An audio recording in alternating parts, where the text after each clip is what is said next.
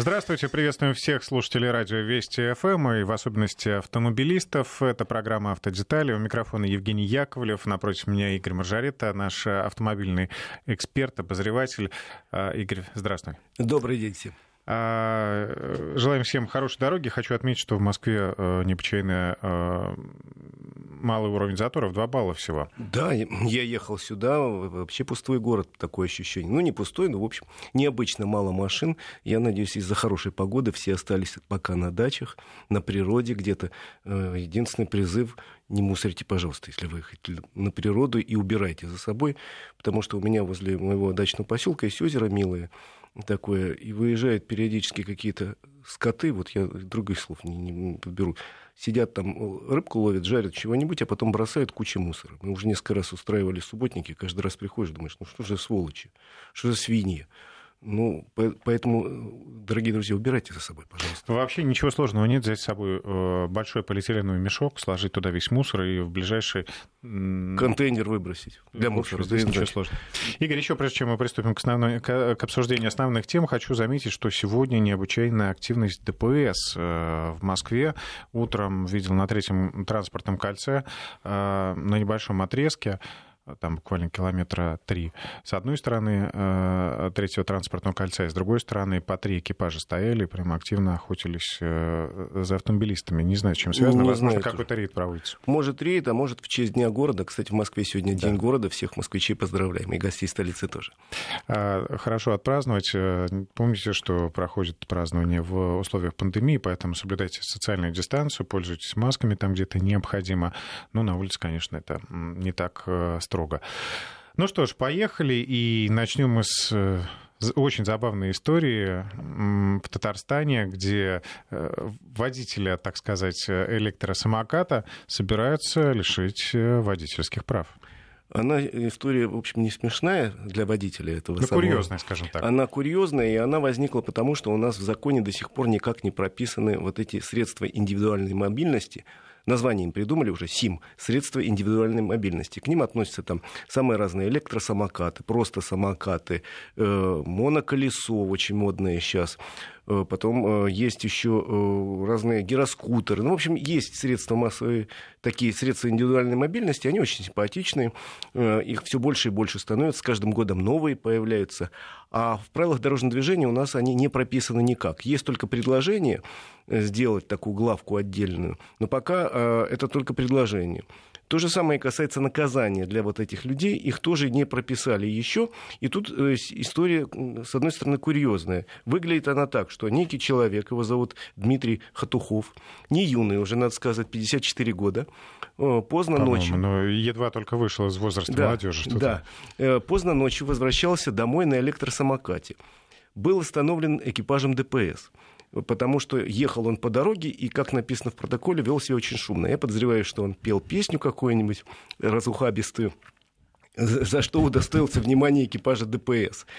Э, они определили каким-то образом, что мощность этого самоката 650 ватт. Это очень важно, запомни.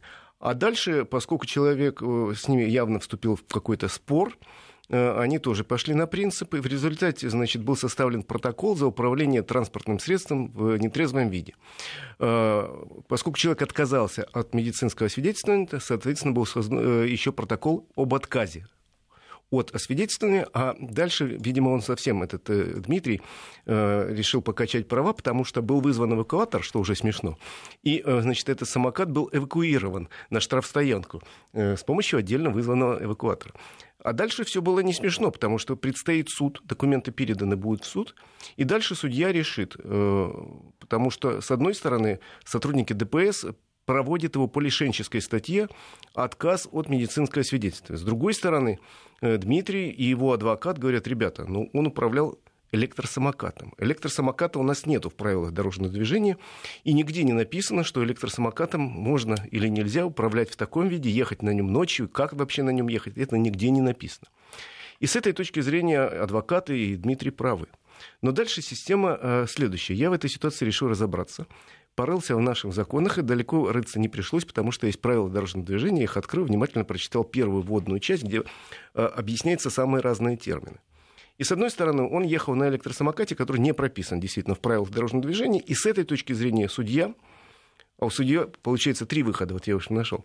Первое, если судья гуманист, если он проникнется добрыми чувствами к этому Дмитрию, он говорит, электросамокатов в правилах дорожного движения нет, соответственно, нет никаких оснований для того, чтобы его привлекать по водительской статье, поскольку он управлял тем, чего нет. Ну, мне кажется, здесь можно привлечь э, за то, что, например, если громко пел песни, да, за нарушение общественного порядка да, ну, или за нарушение но там, закона причем тут водительское удостоверение, оно вообще ни, ни вообще. при чем. И, дорогой Дмитрий, мы тебя освобождаем в зале суда за отсутствием состава правонарушения. Это первый вариант. И это будет по закону, правильно? Совершенно верно. Второй вариант тоже по закону, потому что можно сказать следующее. У нас есть термины в правилах дорожного движения, можно сказать, а что такое электросамокат? И тут есть э, подсказочка. Есть глава, называется велосипед.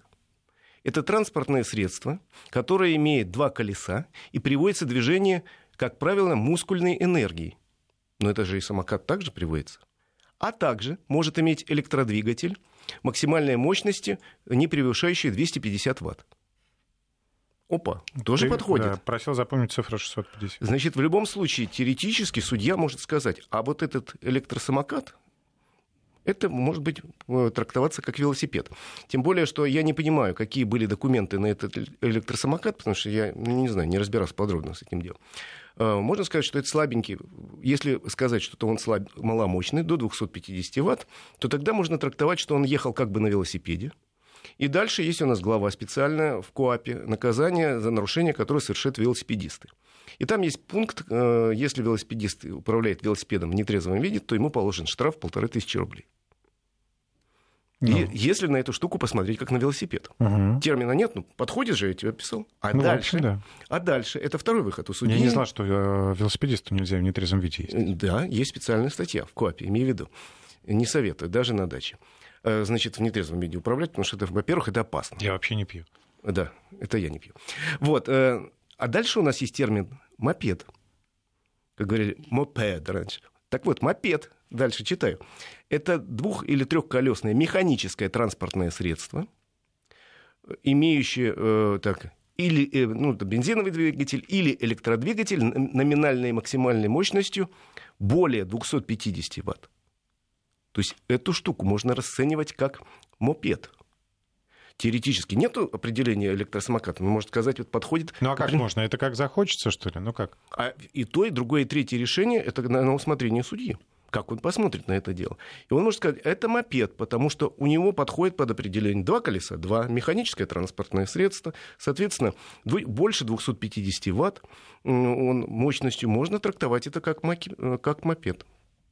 И даже при том, что слово электросамокат не упоминается. И тогда это, поскольку механическое транспортное средство, тогда рассматривается вопрос об отказе от свидетельства как повод для того, чтобы вынести самое суровое наказание, лишение прав на полтора года и штраф 30 тысяч рублей. Слушай, ну это самый жесткий сценарий. Насколько вероятно, что судья пойдет по этому пути? Я надеюсь, что не пойдет. Я говорю, что есть три сценария. Вот чудесность наших сегодняшних правил в том, что три сценария есть, и все законные.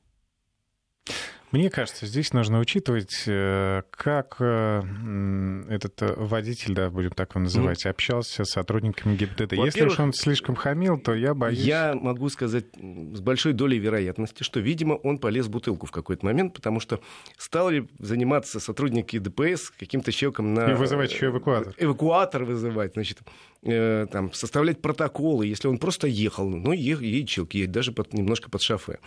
Какое им дело? Оно, видимо, он громко громко пел, а потом громко ругался, я так думаю. Во всяком случае, э, в протоколе что-то подобное записано. И дальше э, все зависит от судьи. Самое веселое, что у нас нет прецедентов по этому поводу. И более того, я читал специально прессу казанскую, и в Казани все разделились на два лагеря в этой ситуации. Одна говорит, ну, мужик ехал, ну, ну он же никому опасности никакой не представлял, ну, пел он песни, ну, может быть, ну, правда, за что его лишать. А другая часть э, категорически против, потому что и считают, что его надо наказать, потому что, э, оказывается, для Казани, так же, как для любого крупного города, вот эти СИМ, кроме того, что это удобно и комфортно, они представляют довольно большую опасность. Если я правильно помню, у нас в прошлом году три человека погибло вот на таких штуках. никого они не убили, но сами разбивались, потому что вот тяжелый электросамокат мощностью 650 ватт может разгоняться до 60 км в час. Никаких средств защиты у этого человека нет.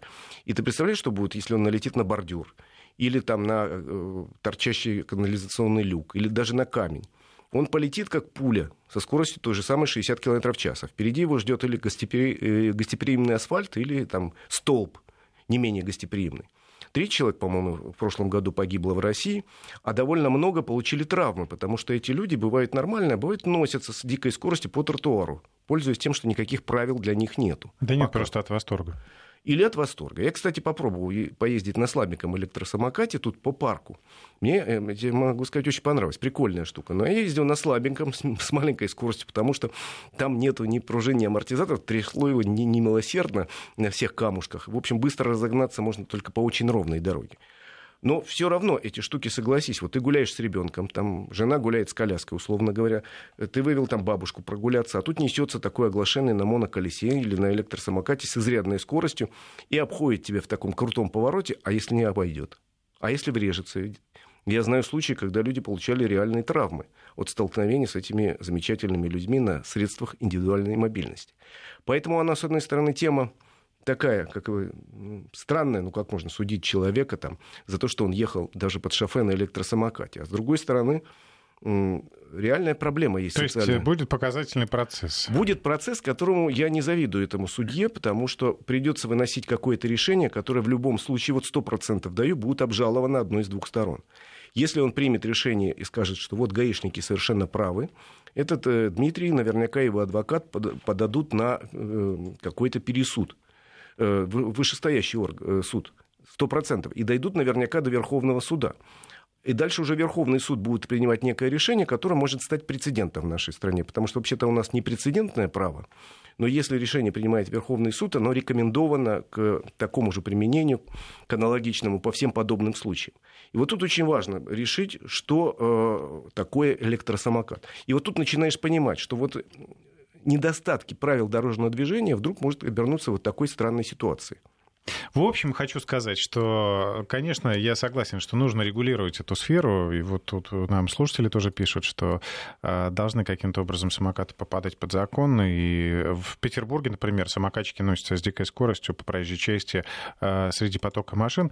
Но в целом этому мужика мне почему-то жалко. Мне его тоже жалко. Я не хотел бы, чтобы на нем отрабатывали самый жесткий сценарий. Видимо, у него и чувство юмора, ну, в этом случае ему чувство юмора, видимо, подвело. Надо было смиренно покаяться и разошлись бы. Он начал или шутить, или качать права. Я уж не знаю, какой это ночной разговор был с гаишниками. Но еще раз говорю, если бы он вел себя соответствующим образом, наверное, не возникло бы на ровном месте это дело. Ну, доехал бы он до дома. А он говорит, что его прихватили практически перед самым его домом. Откуда он ехал, я не знаю. Ну, вот такая поучительная история. Но ведь у инспекторов э, ДПС э, должна быть э, видеокамера, которая фиксирует Конечно. общение с гражданином. Может быть, когда будет суд, может быть, эта запись будет представлена на суде. Может, ее как раз нельзя по этическим каким-то причинам на, громкую связь включать. Не знаю.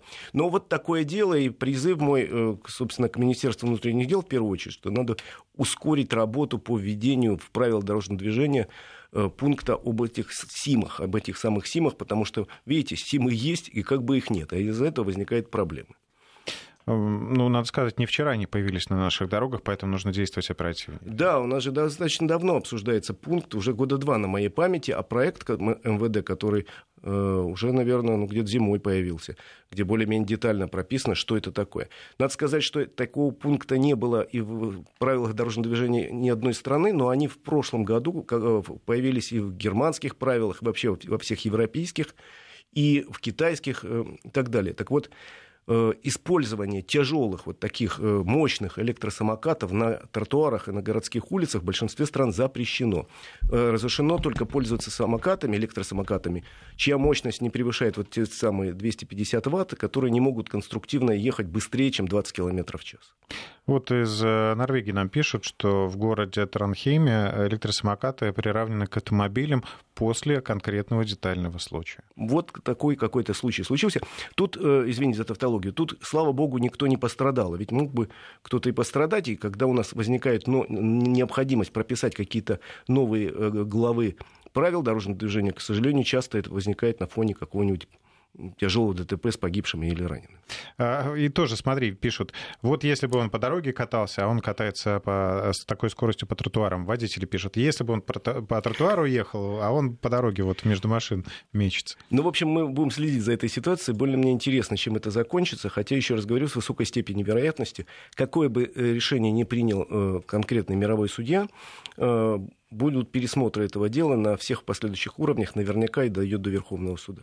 А я резюмирую эту тему. Напомню, что в Китае электросамокаты запрещены, да, вообще э, как вид, можно использовать только в парках, насколько я помню. Да, в Китае тяжелые электросамокаты, которые производятся в Китае, на улицах запрещены, конфискация и очень высокий штраф, можно пользоваться или в специально отведенных местах, ну, какие-то треки построены, или, э, собственно, в парке. А, надеюсь, настроение мы задали нашим слушателям хорошее, но, с другой стороны, заставили задуматься. А, постараемся не испортить его, а, поговорим о других автомобильных темах. Заработала новая система ОСАГО. Да, со вчерашнего дня у нас, э, поздравляем вас, сограждане, э, страховые компании могут Э, в широком достаточно коридоре от 2,5 до 5,5 тысяч рублей варьировать стоимость полиса ОСАГО с учетом индивидуальных особенностей э, водителя.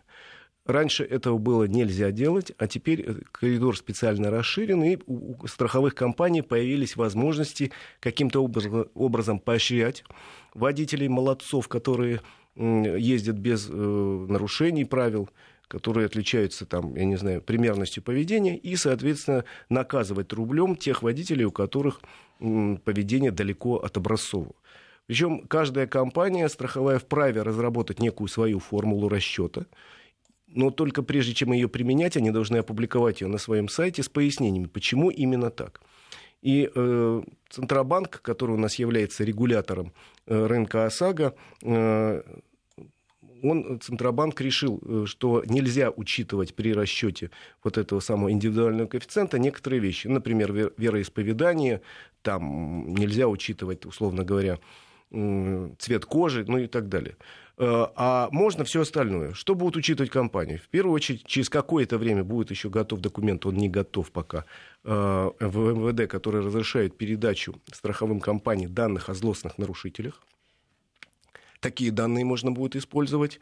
Если человек, условно говоря, имеет в течение года там, 100 нарушений, там, правил, ну, условно говоря, то это можно э, э, поставить ему в минус. А если не имеет, то в плюс. Причем учитываться, правда, могут только те нарушения, которые зафиксированы сотрудниками полиции. Если это камера, то это учитывать нельзя, что мне кажется, честно говоря, странным. Зачем тогда было писать пункт? У нас на улице не так много сотрудников полиции, и все они, видимо, в Казани. Вот на самом деле, где еще сегодня стояли? На третьем, на третьем кольце, в Москве, да. Ну вот в Казани и на третьем кольце в Москве. На самом деле... Нет, ну я, ладно, добавлю. В соответствующем телеграм-канале читаю, что очень много сегодня активности. Да я знаю, я въезжал в город сегодня и видел сотрудников на въезде в город. С дачи я ехал, у нас стояли э, сотрудники такие в белых рубашках красивых. Ну, я думаю, что это связано с одним городом. Да. Ну так э, сотрудников не так много, которые реально следят за, ули... за соблюдением правил дорожного движения. В основном это обязанность возложена на камеры а это учитываться не будет. Но зато могут учитываться другие вещи, например, говорят, могут учитывать, э, женат человек, там, состоит в браке или нет. Считается, что если человек в браке, он более спокойно водит, чем э, человек холостой. Если дети, еще более спокойно водят, потому что, ну, представить человека, который носится с скоростью 180 километров, подрезая всех, имея на заднем сиденье трех детей, просто очень сложно представить такого. Э, соответственно, будут учитываться, как много человек ездит, какие у него пробеги. Если вот, условно говоря, у меня годовой пробег на машине, на моей, э, колеблется от 10, до, там, допустим, до 12 тысяч километров в год, но э, и в основном я езжу только по одному маршруту. Работа, дом, дача. Причем на работу езжу на машине только по воскресеньям, когда можно тут припарковаться. В будние дни езжу на метро. Поэтому пробеги небольшие, а кто-то проезжает в год 100 тысяч километров, причем на дальние дистанции. Ну, в общем, это все будет учитываться, и пока э, вот этот разброс в цене будет не столь велик, плюс-минус 500 рублей. 500 рублей все-таки приятная вещь, такой бонус приятный, но нет, так нет называется. Но в будущем эта система будет развиваться каким-то образом более э, таким принципиальным. Я думаю, что через какое-то время пункт о том, что учитываются только э, злостные нарушения, зафиксированные камеры, заменят на злостные нарушения э, в том числе зафиксированы камерами. А, через какое-то время, через несколько лет, я просто почему сужу? В принципе, подобная реформа системы, системы ОСАГО проходила в Европе в 90-е годы и в начале 2000-х. И, в принципе, мы идем тем же путем, но не изобретаем велосипед, просто движемся тем же путем, и в конечном итоге придет это к тому, к чему пришли там немцы или французы, когда у них уже, во-первых, нет ограничений вот этого тарифного коридора, то есть безлимит, э, с одной стороны. С другой стороны, можно зато э, назначить там образцовому водителю там, 200 евро за год ОСАГО, а там негодяю, как у меня, 10 тысяч. Но, с другой стороны, компании будут бороться за клиентов вот тех самых образцовых водителей. Конкуренция между ними будет достаточно жесткая, я так предполагаю, потому что всем хотелось бы э, иметь у себя э, в клиентах человека, который не нарушает правила дорожного движения, не попадает в аварии, ездит спокойно и, соответственно, каждый год приносит доход страховой компании, вот этот свой взнос ежегодный делает, при этом от страховой компании ничего взамен не получая. Ну, кроме, может быть, чашки кофе при оформлении. Так что за таких клиентов, я надеюсь, будет идти серьезная борьба между страховыми компаниями. И вот эта задача это, этого этапа реформы как раз э, либерализация и э, все больше привлечение людей нормально к этой системе. Ну, знаешь, вот когда она появилась, было много э, криков, что вот это безобразие, это дополнительный налог. Кажется, все сейчас поняли, что это не дополнительный налог, это хорошая вещь. Которая Просто может... хочется, чтобы справедливы были тарифы, чтобы хочется, они действительно да. покрывали ущерб, да, ну потому что э, страховые компании тоже э, не заинтересованы работать бесплатно. Конечно. Да? Ну и чтобы все было справедливо, потому что иногда обидно, когда ты с каждым годом платишь все большую и большую сумму. Конечно, обидно. Но мне показалось, что в этом году я заплатил чуть меньше, чем в прошлом. Может быть, так оно и есть, но сумма не такая большая, но все-таки приятно. А, ну, в любом случае, э, желаю всем обходиться без страховых случаев. Даже бывают такие ситуации, когда бордюр э, цепанул э, бампером, да, уже, в общем, некоторые обращаются по каско, чтобы таких случаев у вас не было. Э, друзья, в следующей части нашей программы мы с Игорем отправимся в прекрасное путешествие. Э, очень люблю маршруты, которые недалеко от города, да, то есть ты сел, поехал, через пару дней уже вернулся, зато столько увидел нашей прекрасной страны. Сейчас выпуск новостей, скоро продолжим. По итогам нашего разговора в первой части программы почему-то вспомнился фильм «Инспектор ГАИ» и захотелось пересмотреть. Сегодня домой приеду, обязательно посмотрю. Да, был такой хороший фильм с, с очень хорошими актерами. Э, и прежде чем мы поедем в путешествие, вопрос из Краснодарского края, крик души просто. Подскажите, пожалуйста, должен ли водитель уступать дорогу на перекрестке, где нет пешеходного перехода и вблизи нет? Если ездит мамочка с коляской, дело в том, что машина, э, машина едет без конца, и никто не хочет пропускать, но мы ведь тоже на четырех колесах. Не, ну пешеходу, даже если нет пешеходного перехода, надо уступать дорогу по, по логике ну, потому что он пешеход, если только он не наглеет. А тем более мамочка с коляской, ну, слушайте, это святое, пропустить ее.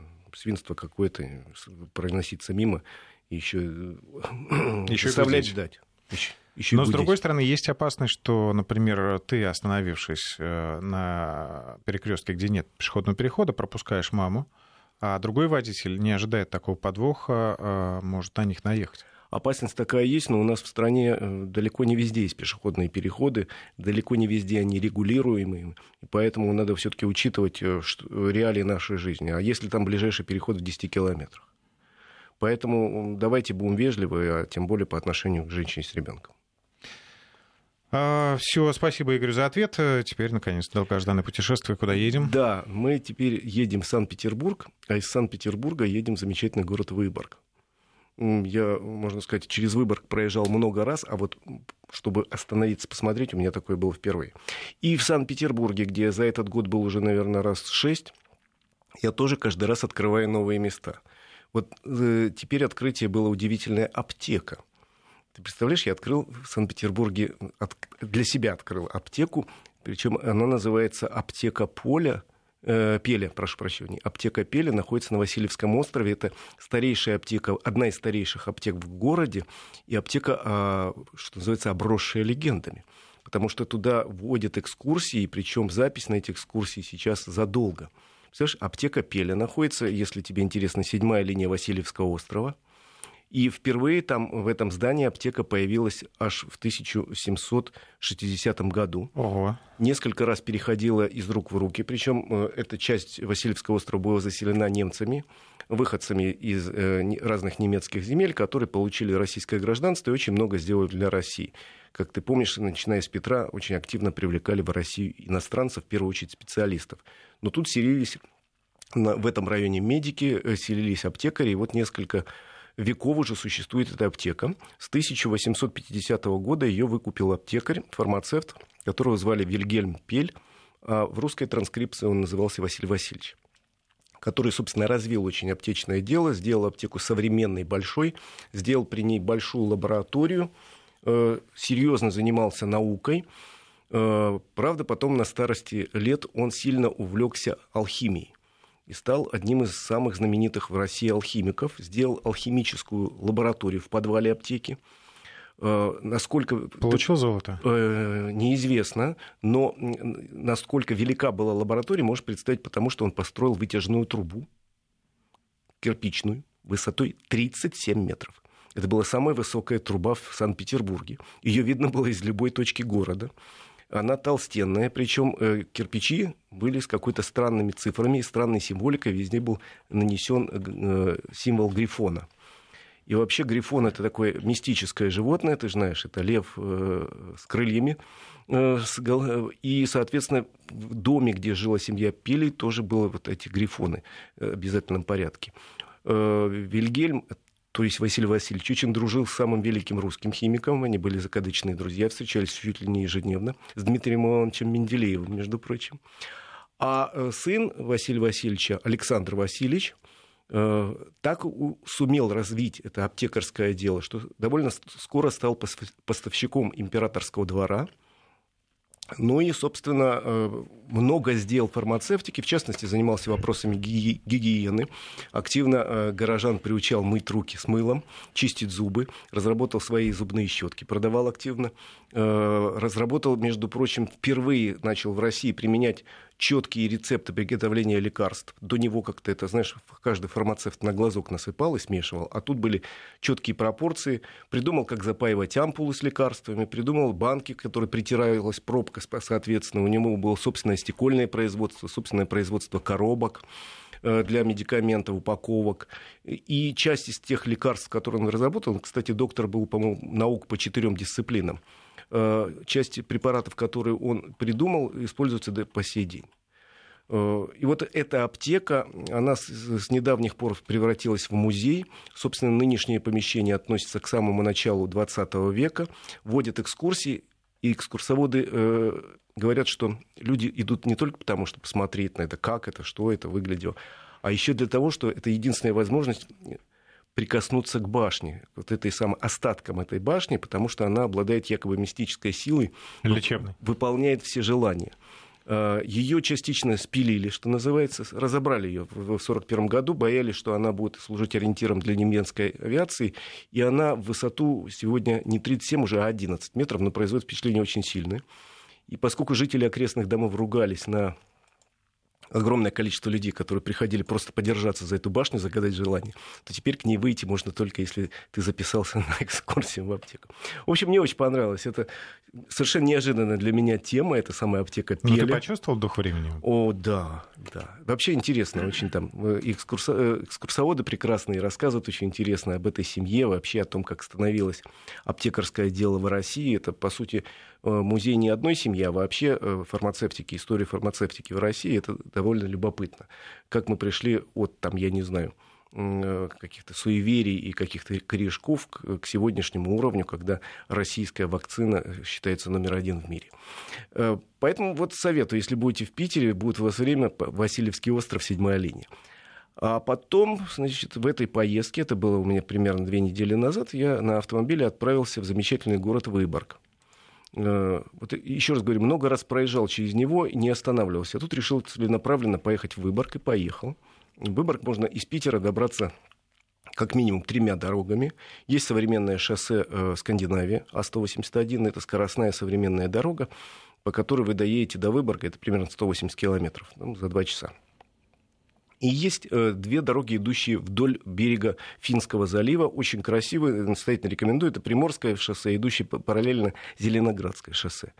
Это курортные места Санкт-Петербурга, самые такие интересные места, потому что даже названия вот этих мест, думайтесь, они так красиво звучат, Репина, Комарова, допустим. Помнишь? В понедельник до второго я уеду в Комарово. Uh-huh. Это вот туда.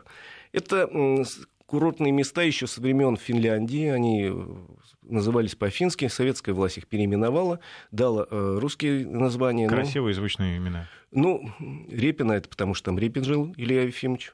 Он же был у нас президентом э, Академии художеств и жил в Санкт-Петербурге, а потом решил уехать за город. И там он жил, и, собственно, когда это стало Финляндия, он остался в Финляндии. В Советскую Россию он почему-то не хотел.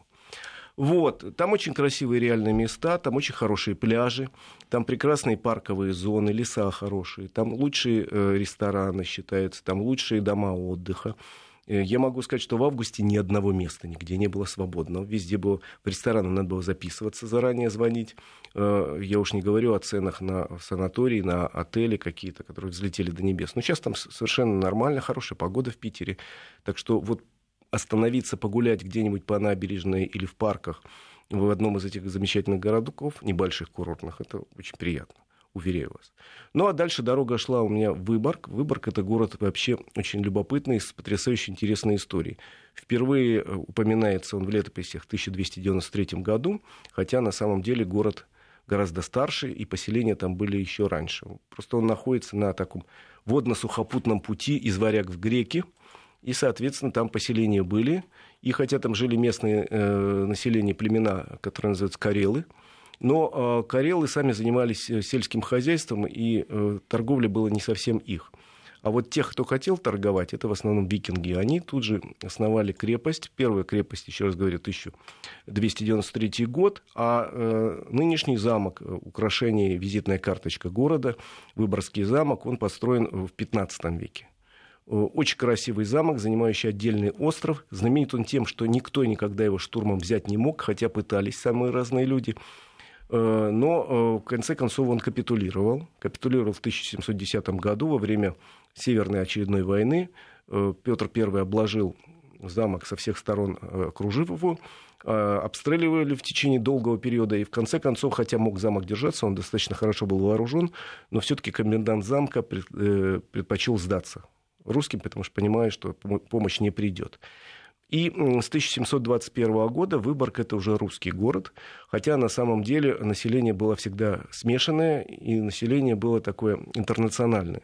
Там были шведы, там были немцы, там были финны, были русские, и жил он до э, начала э, Второй мировой войны достаточно хорошо развивался. Вообще в Финляндии это был второй по, по размерам город. Он и сейчас достаточно велик, порядка 75 тысяч населения этого города. Сильно ему не повезло во время двух войн, 39-40 года, его сильно бомбила советская авиация, и обстреливали. И во время, э, в 1944 году наши тоже его очень активно бомбили и обстреливали. Город сильно пострадал но э, частично все-таки, особенно в последние десятилетия 19, 20 э, века, он э, потихоньку восстанавливался, потому что в городе, в центре сосредоточено более 300 зданий, которые представляют культурную и историческую ценность. Причем, начиная просто от жилых домов, относящихся, представь, к XVI веку, к XVI веку, до э, современных шедевров архитектуры, одним из которых считается, между прочим, библиотека, построенный в 30-е годы прошлого века знаменитым финским архитектором Алваром Аалто. Туда экскурсии водят. Библиотека, она, она действительно, она вроде конструктивизм такое, белое здание, э, прямые все линии, а внутри ни одной прямой линии нет, деревянные такие волнистые потолки, в общем, очень прикольное здание. Экскурсии водят. Я уже посмотрел картинки. Да. Ну и самая главная достопримечательность города, это, конечно, замок, куда тоже водят экскурсии, и башни, откуда самый лучший вид. Ну и вообще центральная часть города напротив замка, она очень интересна, хотя, честно тебе говорю, э, город сильно неухоженный. Туристов было очень много, фасады, как правило, везде покрашены, э, кафе работает, магазины работают, но во дворы советую не заходить. Потому что вот идешь, вот, например, красивейшее здание, там бывшая ратуша, 16 век на центральной площади. А если зайти со двора, ты понимаешь, что в этом здании по-прежнему живут люди, это коммуналки. какие-то гаражи во дворе такие, знаешь, склепанные неизвестно из чего. Какие-то машины страшные стоят. В общем, город... Можно, можно конечно, сказать, да, что нужно навести порядок, но, с другой стороны, это нарушит э, привычный уклад как раз этих жителей, которые там живут э, десятилетиями. Ну, на самом деле, конечно, в этом случае город можно вообще сделать туристической жемчужиной. Просто это единственное, между прочим, историческое поселение на территории Ленинградской области. Властям Ленобласти можно бы и заняться поплотнее этим городом. Еще раз говорю, вот сейчас, в связи с тем, что границы закрыты, там очень много туристов. Уверяю, границы откроют, туристов станет меньше, а хотелось бы, чтобы туда побольше ехали, потому что ну, сам по себе потрясающе красивый. А чего стоит там, условно говоря, парк Монрепо? Он огромный, он на скалах, на берегу залива, фантастической красоты парк, где можно гулять часами. А вот эти улочки в центре города. Еще раз говорю, сейчас много кафе, много сувенирных лавочек, магазинчиков. То есть туда приехать дня на два – это просто удовольствие. Хотя э, еще бы вложить немножко денежек, чтобы поехали не только наши, но и иностранцы. Там финны активно очень ездят, потому что этот город был финским до 1944 года. Назывался он немножко иначе. Он назывался Випури. Но это то же самое, что Выборг. Это просто э, финское произношение этого слова. Ничего себе, надо же так перевернуть. Ну, а... Так что, если ты э, будешь в Питере, посвяти день хотя бы поездке туда, в, собственно, Выборг. Можно это сделать на своем автомобиле или на арендованном, это лучше всего, удобнее всего. А можно сделать, э, туда ходят и автобусы, и электрички туда ходят. Добраться можно самыми разными путями. Лучше попросить друзей, которые живут в Петербурге, отвезти тебя в Выборг. Да, причем если повезет с погодой, а в Выборге больше шансов, что повезет с погодой, потому что говорят, если в Питере э, дожди всегда, то в Выборге гораздо больше, в два раза больше, что ли, солнечных дней, чем в Санкт-Петербурге. Но объясняется географией города. Он э, почти на 200 километров с одной стороны севернее, с другой стороны там какие-то другие ветра дуют берег Финского залива, и, соответственно, там э, солнечных дней гораздо больше. Мы как раз попали на такой день, когда была прекрасная солнечная погода, с удовольствием посидели, выпили местного чаю с местными травами, очень вкусный. Э, такой глек, э, глинтвейн, но безалкогольный. Э, значит, поели местных каких-то кондитерских очень вкусных сладостей. Ну, а потом настоящей, естественно, финской еды, которая тоже там представлена в большом количестве. Ну, не финской, скажем так, балтийской, из которых самое главное это, естественно, рыбные блюда. Так что Выборг — это такая еще одна точка на карте, которую я для себя открыл. Теперь думаю, что надо будет показать и семье моей как-нибудь этот город. После твоих рассказов, как всегда, вот у меня просто такое непреодолимое желание прямо сейчас прыгнуть в машину и вперед. Значит, про машину. Значит, э, могу сказать, что я туда отправился на любопытном достаточно автомобиле, который только вот с 1 сентября начали продавать в России. Автомобиль — это э, автомобиль, вернувшийся к нам марки «Опель». Э, в конце прошлого года немецкая марка объявила о возвращении в Россию, и это одна из первых моделей, которые начали продавать у нас с задержкой из-за коронавируса, потому что планировали еще весной продавать. Я помню, мы в одном наших, из наших эфиров обсуждали, да, это, да, это возвращение. Это новый кроссовер, называется он длинно, и не сразу выговоришь с первого раза, но научимся, я надеюсь. Называется он Granland X, и это первый, по сути, легковой автомобиль, который немцы предлагают в России у нас. Некоторые скажут, что вот это все-таки не совсем немецкий автомобиль, потому что он сделан на общей платформе с, э, с компанией Peugeot Citroën, которая сейчас марка Opel принадлежит. Да, платформа у них общая с автомобилями Peugeot 3008. А я вот и смотрю, что-то напоминает. Но внешне он абсолютно не похож на Peugeot. Если Peugeot это такой автомобиль пижонский, ну, в смысле, много там таких изысков дизайнерских, то тут все по-немецки сделано правильно, такой квадратиш практиш гуд, о котором я неоднократно говорю. И видно, что это Opel. И решетка радиаторов, э, радиатора и сзади, и спереди, и сбоку видно, что это немецкий автомобиль, потому что делали только немецкие дизайнеры. И делали его, э, производят его только в Германии на заводе в Айзенахе.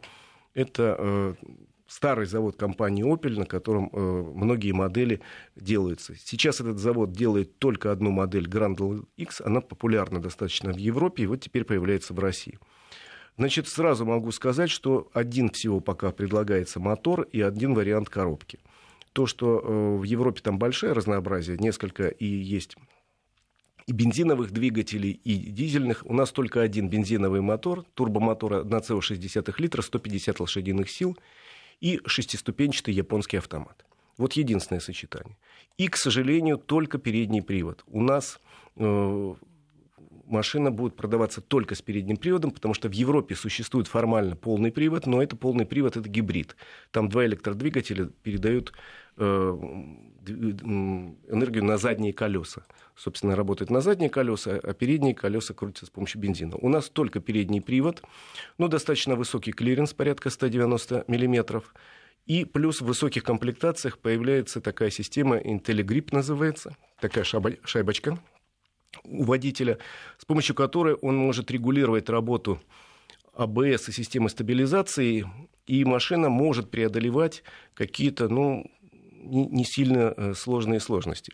То есть, э, ну, мы... из сугроба выехать. Выехать из сугроба. Вот мы по песку ехали, нам специально организаторы проложили дорогу так, что про... заезжали в карьер и выезжали. И когда ты регулируешь, там режимы есть песок, снег, выставляешь эту штуку, и э, автомобиль немножко иначе передает усилия на колеса, там дозирует. И можно выехать и из, песка, но если это сухой песок, и по снегу проехать, и по грязи. Есть такая система, но еще раз говорю, привод только передний. Зато в салоне ты попадаешь в немецкий автомобиль. Те люди, которые ездили там на, на Мокке, на Астре, на других, э, на Антаре, моделях увидят много общих черточек и э, много такого, что тебя порадует. А те, кто ездили на Opel Кадет? Ну, есть и такие. Нет, уже не узнают, это более позднее поколение. Но могу сказать, что мне очень понравились, например, потрясающие кресла передние. Очень удобные, необыкновенно удобные. Вообще салон очень хороший, такой правильный, немецкий, э, с э, массой каких-то функций удобных, с массой электронных систем безопасности. Очень богато укомплектованный автомобиль, но за это приходится расплачиваться потому что машина сильно не дешевая. Немцы говорят, что да, ну это же сделано в Германии, вы посмотрите, какое качество, какая у нас гарантия, какой у нас руль красивый, какой у нас салон потрясающий, действительно хороший салон, какой у нас везде э, светодиодные фары, все так хорошо, но при этом, еще раз говорю, надо понимать, что автомобиль не дешевый. Самое три комплектации всего, три уровня комплектации, и цена стартует от 2 миллионов рублей от 2 миллионов рублей без 10 тысяч. Э, миллион девятьсот девяносто девять, без одной тысячи. Ну и самая богатая комплектация, уже там полностью кожаный салон, там все-все-все-все есть. Это уже это за, сильно за 2 миллиона, 2 миллиона 300 тысяч. То есть вот такой интервал 2 миллиона ровно, 2 миллиона 300 тысяч, это, конечно... Ну, знаешь, если бы полный привод присутствовал, то, ну, наверное, было бы меньше вопросов и больше спроса. Да, было бы больше спроса, но с другой стороны, кто-то, набирает, например, вообще любит все немецкое, имеется в виду автомобили немецкие, автомобили э, такие считаются самые надежные, самые продвинутые с точки зрения э, каких-то электронных современных ну, я абсолютно систем. уверен, что у марки Opel осталось много почитателей с тех пор, Да, у нас э, почти миллион человек владеет автомобилями марки Opel в нашей стране. Ну и, соответственно, конкуренция в этом сегменте, кроссоверы класса C очень серьезные. И, например, э, за те же самые деньги можно купить более богато укомплектованный кроссовер корейской марки, одной из корейских марок. А, но эм, другие кроссоверы, немецкие или японские, например, стоят дороже. То есть, если ты прицеливаешься к Toyota RAV4, она будет еще дороже. Э, хотя бывает и с передним приводом. Так что это автомобиль, в принципе, очень хорош вот, вот по всем параметрам, за исключением одного. Э, как мне кажется, очень высокая цена, но с другой стороны автомобиль э, импортируется в Россию, и понятно, что тут в эту цену заложена и высокая таможенная пошлина. Ждем ли в ближайшее время расширения мобиль... Э, модельного ряда? Да, ждем. Представители компании Opel говорят, что планировали в этом году вывести еще как минимум одну модель, но из-за коронакризиса перенесли это на следующий год и обещают каждый год в России приводить одну-две модели марки Opel. Все интересуюсь, э, мне кажется, любопытная модель. Адам называется, такой малолитражка такая. Да, еще есть Карл, но они, к сожалению, сняты с производства. Эх, не увидим мы их в России. А, друзья, благодарю от имени себя и вас, Игорь Мажарета, за такой увлекательный час. А, и прекрасные новости обсудили, и в прекрасное путешествие съездили, и узнали о новом автомобиле в России. А, встречаемся на следующей неделе. С большим удовольствием. Спасибо. Всем хорошей дороги.